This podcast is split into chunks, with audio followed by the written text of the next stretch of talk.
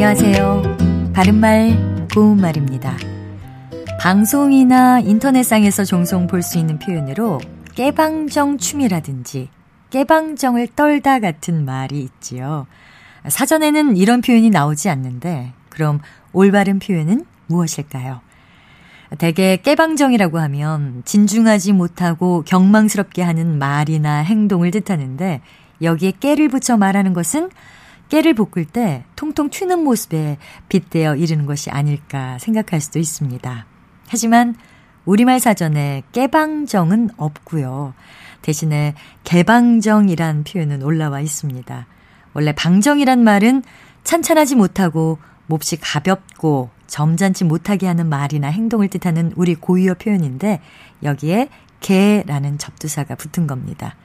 접두사 개는 부정적인 뜻을 가지는 일부 명사 앞에 붙어서 정도가 심한의 뜻을 더해주기도 합니다. 그러니까 개방정이라고 하면 정도가 심한 방정. 그러니까 온갖 점잖지 못한 말이나 행동을 낮잡아서 이르는 말입니다. 고유어 표현인 방정과는 다르게 한자어 표현으로 방정하다란 형용사가 있습니다. 이 방정은 모방자에 발을 정자를 쓰는데요. 말이나 행동이 바르고 점잖다란 뜻입니다.